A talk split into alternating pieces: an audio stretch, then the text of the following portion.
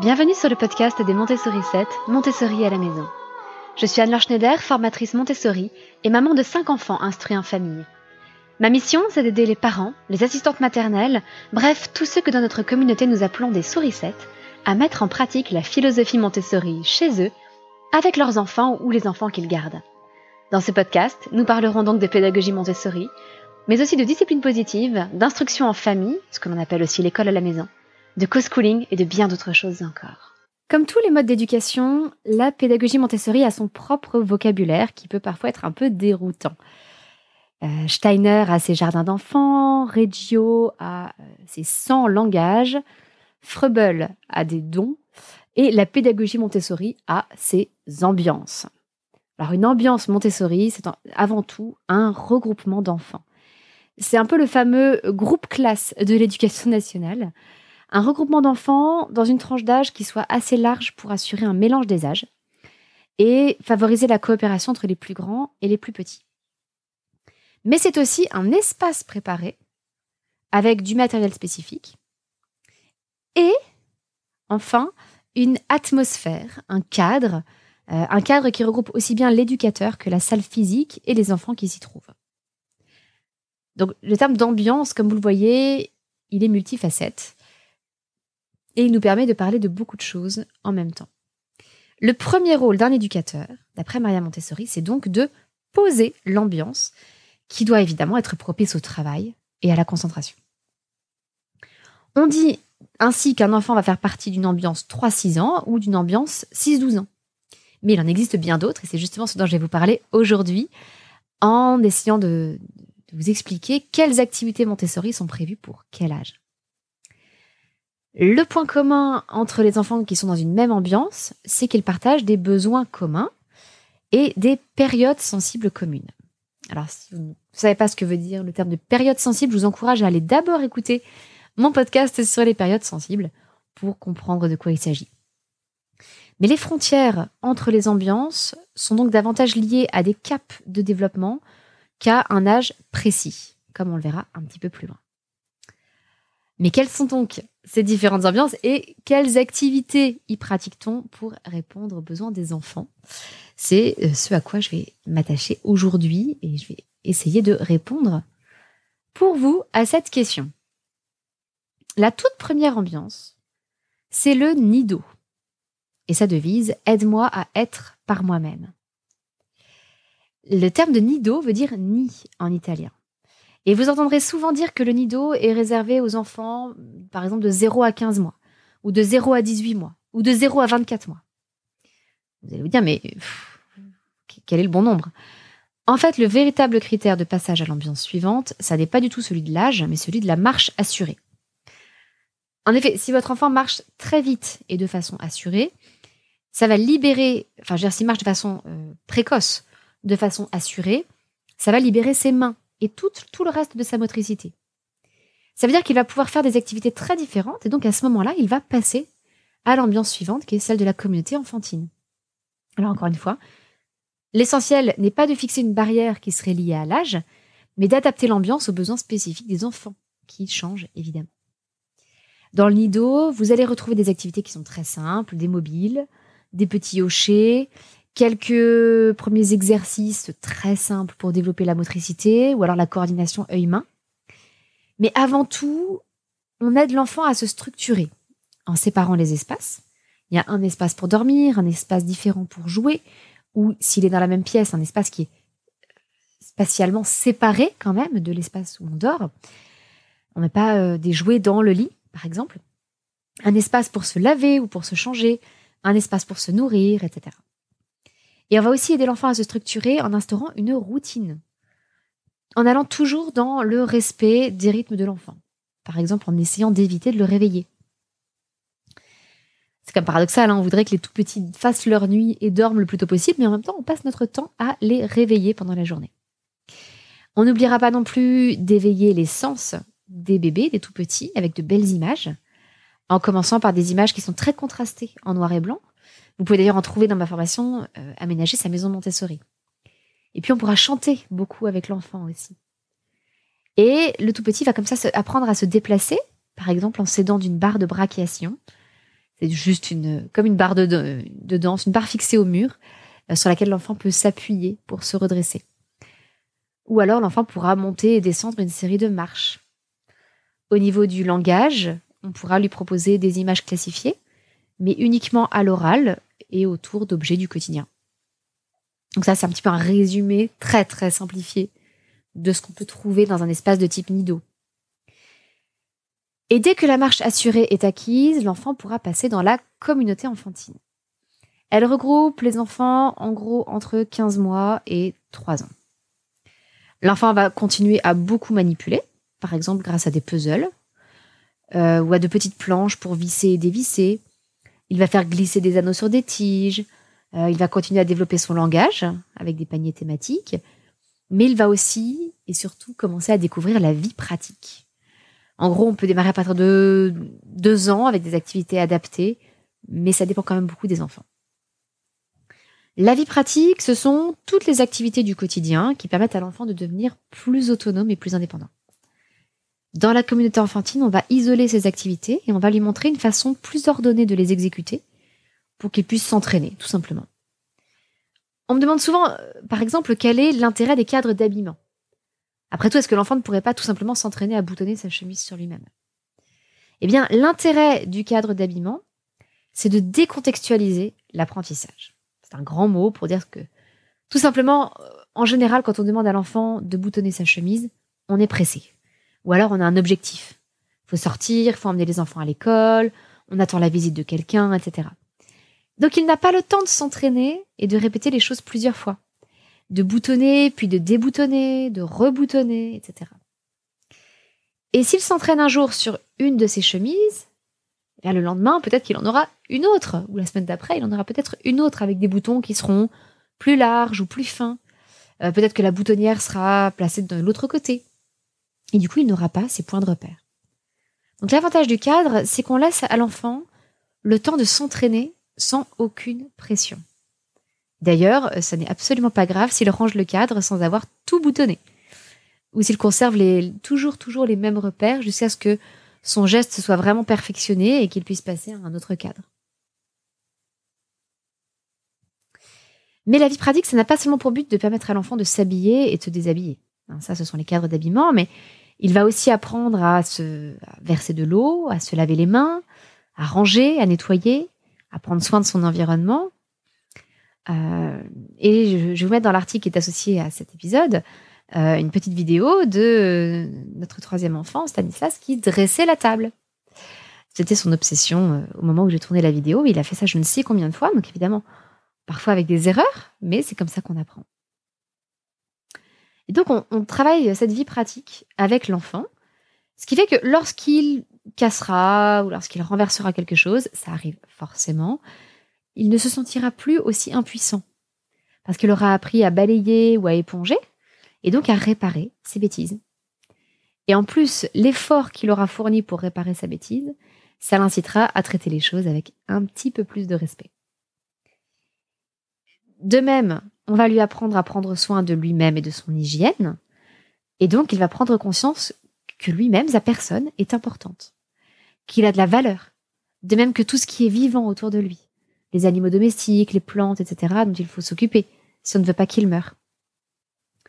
Donc tous ces domaines de la vie pratique sont tellement importants que la vie pratique se poursuit dans l'ambiance suivante et encore pendant des années. Et cette fameuse ambiance suivante, entre à peu près deux ans et demi, trois ans et six ans, c'est ce qu'on appelle la maison des enfants, dont la devise est Aide-moi à faire par moi-même. Maison des enfants, c'était d'ailleurs le nom de la première école de Maria Montessori, qui s'appelait la Casa dei Bambini. Dans cette ambiance-là, l'enfant continue à faire de la vie pratique, mais en faisant des choses de plus en plus compliquées. à faire de la couture, du jardinage, du bricolage, etc. En parallèle, il va découvrir la vie sensorielle. Grâce à un matériel spécifique qui isole les sens un par un, il va pouvoir raffiner ses perceptions sensorielles, comme le goût, l'ouïe, l'odorat, la vision des couleurs ou des formes, le sens thermique, la perception du poids, de la texture, de la résistance, euh, le sens stéréognostique, etc. Alors le sens stéréognostique, comme en général il n'est pas connu, c'est la capacité à reconnaître une forme uniquement grâce au toucher. Donc euh, si vous ne le connaissiez pas encore, vous aurez appris un nouveau mot aujourd'hui. C'est plus difficile à caser dans une conversation de quotidien quand même. Et donc cette vie sensorielle, c'est pour l'enfant une fantastique découverte de son univers immédiat. À travers ses sens, il va commencer à percevoir, à classer et à comprendre tout ce qui l'entoure. Et tous ces concepts qui nous paraissent à nous évidents, le sucré, le chaud, euh, carré, rouge, aigu, petit, large, léger, rugueux, tous ces, adjectifs nécessitent un véritable apprentissage pour l'enfant, parce que ce sont des concepts abstraits. Et là encore, dans l'article sur ces différentes ambiances, vous retrouverez une petite vidéo de Stanislas en train d'assembler la tour rose, sachant que ça n'est pas évident. Et c'est là justement qu'il est fondamental de bien isoler la difficulté. Cette fameuse tour rose, que vous avez sûrement déjà vue si vous vous intéressez un tant soit peu à la pédagogie Montessori, elle est de couleur unie pour que l'enfant puisse se concentrer sur la seule chose qui varie, à savoir la taille des cubes. Sinon, si on a des cubes de plein de couleurs différentes, il risque de se focaliser sur les couleurs et de retenir une séquence de couleurs. D'abord le cube jaune, puis bleu, puis rouge, puis jaune, puis bleu, puis rouge, plutôt que d'exercer sa perception des dimensions. On a vu la vie pratique, la vie sensorielle, mais dans la maison des enfants, on pratique aussi des activités de langage. Donc on introduit la lecture, l'écriture et les débuts de la grammaire. Euh, cette dernière, la grammaire, est en effet vue comme une aide à l'écriture. Quand on sait, quand on sent plutôt la nature d'un mot, ça aide à le prononcer et à l'écrire correctement. Par exemple, si je lis ils viennent au pluriel et que je comprends que le deuxième mot est un verbe, bah, je vais me, rappeler que le NT à la fin est muet. Et donc je ne vais pas lire ils viennent. Et donc lecture et écriture sont toujours vues en parallèle, parce qu'au fond, il s'agit du même travail, mais simplement dans un sens différent. C'est du codage et du décodage. Et la raison pour laquelle on les introduit si tôt, entre 3 et 6 ans, c'est tout simplement que ça répond à la période sensible du langage chez le jeune enfant. Sans compter qu'à travers la vie pratique, on a beaucoup travaillé la motricité fine et la pince pouce-index majeur qui va servir pour l'écriture. Donc après la vie pratique, le corps est prêt à écrire. Par ailleurs, on a déjà pu introduire beaucoup de vocabulaire dès la communauté enfantine, entre autres à travers les mises en paire d'images, les leçons en trois temps, on a plein d'activités de langage oral. Et donc l'enfant se retrouve curieux de lire et d'écrire tous ces mots. Mais si la vie pratique prépare beaucoup à l'écriture, la vie sensorielle, quant à elle, prépare au calcul et au système décimal. En fait, à travers tout le travail sur les dimensions, l'enfant repère petit à petit les rapports entre les nombres de 1 à 10. Et il peut ensuite intégrer les notions de dizaines, centaines, milliers et au-delà. Dans la maison des enfants, on présente donc les quatre opérations de manière complète. C'est-à-dire qu'un enfant pourra, par exemple, faire une opération de quatre nombres à cinq chiffres ou une multiplication de deux nombres à huit chiffres. On ne pratique pas du tout comme à l'école où on fait d'abord des opérations avec des nombres à deux chiffres et on augmente petit à petit. Parce qu'une fois que les opérations sont bien comprises, la technique en elle-même, elle va de soi et elle n'est pas plus compliquée pour des nombres à deux chiffres qu'à quatre chiffres. On peut même éventuellement introduire les fractions avant 6 ans, mais elles seront vues de façon très très simple et très sensorielle avec des disques découpés. Mais entre 6 et 12 ans, on passe dans une autre ambiance, qu'on appelle l'école élémentaire, et dont la devise est Aide-moi à penser par moi-même. Parce que vers 6 ans, l'enfant vit une espèce de révolution intérieure. Alors qu'il avait besoin de se concentrer sur la découverte de son environnement immédiat, tout d'un coup, il s'ouvre sur le monde et il commence à se poser de nombreuses questions. Et ça n'est pas pour rien que dans la sagesse populaire, on considère que vers 6 ans, il y a à peu près l'âge de raison. C'est entre 5 et 7 ans. Et c'est justement à 6 ans que l'on présente généralement aux enfants les cinq grands récits qui retracent l'apparition de la Terre, l'apparition de la vie, l'apparition de l'homme, l'apparition de l'écriture et pour le cinquième, l'apparition du calcul. Ces grands récits marquent le début de ce qu'on appelle l'éducation cosmique. L'éducation cosmique, je sais, c'est un terme un peu faussement euh, New Age, mais ça signifie en réalité l'éducation relative à l'ordre du monde, c'est-à-dire la façon dont l'univers s'organise. Le premier grand récit, qui est celui de l'apparition de la Terre, marque les débuts de la géographie, que l'enfant en général n'a fait qu'aborder avant 6 ans, avec des puzzles. En effet, comment est-ce que vous voulez étudier la Terre? C'est quand même le sens de géographie, le géo veut dire terre, sans expliquer comment elle s'est formée. Ensuite, le deuxième grand récit, qui décrit l'apparition des premières formes de vie, permet de lancer un grand travail sur la botanique et la zoologie. Euh, aussi sur, euh, avec le troisième grand récit sur la biologie humaine. Le troisième grand récit sur les premiers hommes va poser les bases de l'histoire. Le quatrième grand récit sur l'invention de l'écriture, ça replace tous les apprentissages que l'enfant a déjà fait autour du langage dans leur contexte. Ça explique pourquoi nous communiquons comme nous le faisons. Et ça nous permet aussi d'ouvrir à des langues étrangères. Et enfin, le cinquième grand récit sur l'invention du calcul. Et il est intimement lié aux mathématiques et à la géométrie. Donc ces domaines ont pour but de quantifier, de mesurer le monde de le cartographier aussi, afin de mieux le comprendre. À partir de ces cinq grands récits, l'enfant va donc découvrir énormément de choses. Et ce, jusqu'à 10 euh, ans. En vrac, il va découvrir euh, les puissances mathématiques, les exponentielles, les nombres décimaux, le théorème de Pythagore, oui, avant 12 ans, euh, les synonymes, l'étude des différents styles littéraires, l'interprétation d'un texte, les différents reliefs géographiques, les caractéristiques des différentes familles d'animaux et de végétaux, les pays du monde, la notion de chronologie, etc., etc. Ensuite, entre 12 et 18 ans, c'est la période de l'adolescence, où les besoins de l'enfant changent considérablement. C'est un âge où il est primordial de développer la responsabilisation et la sociabilité. Et c'est pourquoi Maria Montessori fait une proposition qui est très originale pour les adolescents, qui s'appelle l'Erdkinder, Erdkinder, et dont la devise est Aide-moi à être avec les autres. C'est très différent de ce qu'on envisage en général pour les collèges et les lycées. Maria Montessori recommande de réunir les adolescents sur un lieu où ils pourront exercer des responsabilités et être en lien avec la nature. Par exemple, une petite ferme avec une entreprise de vente ou un gîte. Évidemment, pas question de les enfermer et de les garder assis derrière un bureau toute la journée parce que c'est un âge où ils ont particulièrement besoin de se dépenser et de prendre conscience de l'impact qu'ils peuvent avoir sur le monde. L'adolescent montessorien est en général déjà très autonome et il n'est pas capable de poursuivre son apprentissage en autodidacte, avec évidemment le soutien de l'adulte qui devient un mentor plus qu'un professeur. Par ailleurs, c'est l'âge où on apprend euh, autant de ses pairs que des adultes, d'où l'importance de la vie en communauté. Maria Montessori parlait même d'une proposition d'internat. Dans cette tranche d'âge où les changements physiques, la puberté peuvent être euh, assez bouleversants et perturbants, l'accent doit aussi être mis sur le respect de l'autre. Et puis, euh, le contrôle de l'erreur, il devient évident lorsqu'on travaille la terre, qu'on fait un travail agricole, parce que c'est la nature qui se charge de nous montrer nos erreurs. Donc les adolescents se perfectionnent aussi en artisanat et en art pour devenir des êtres humains plus complets. C'est évidemment l'avantage de suivre les périodes sensibles de l'enfant, puisque les apprentissages plus académiques ont eu lieu pour l'essentiel avant 12 ans.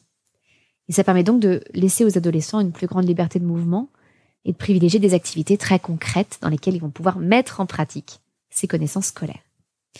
J'ai dédié tout un podcast à justement cette tranche d'âge plus particulière de l'adolescence euh, et donc à la proposition de Maria Montessori pour l'adolescence.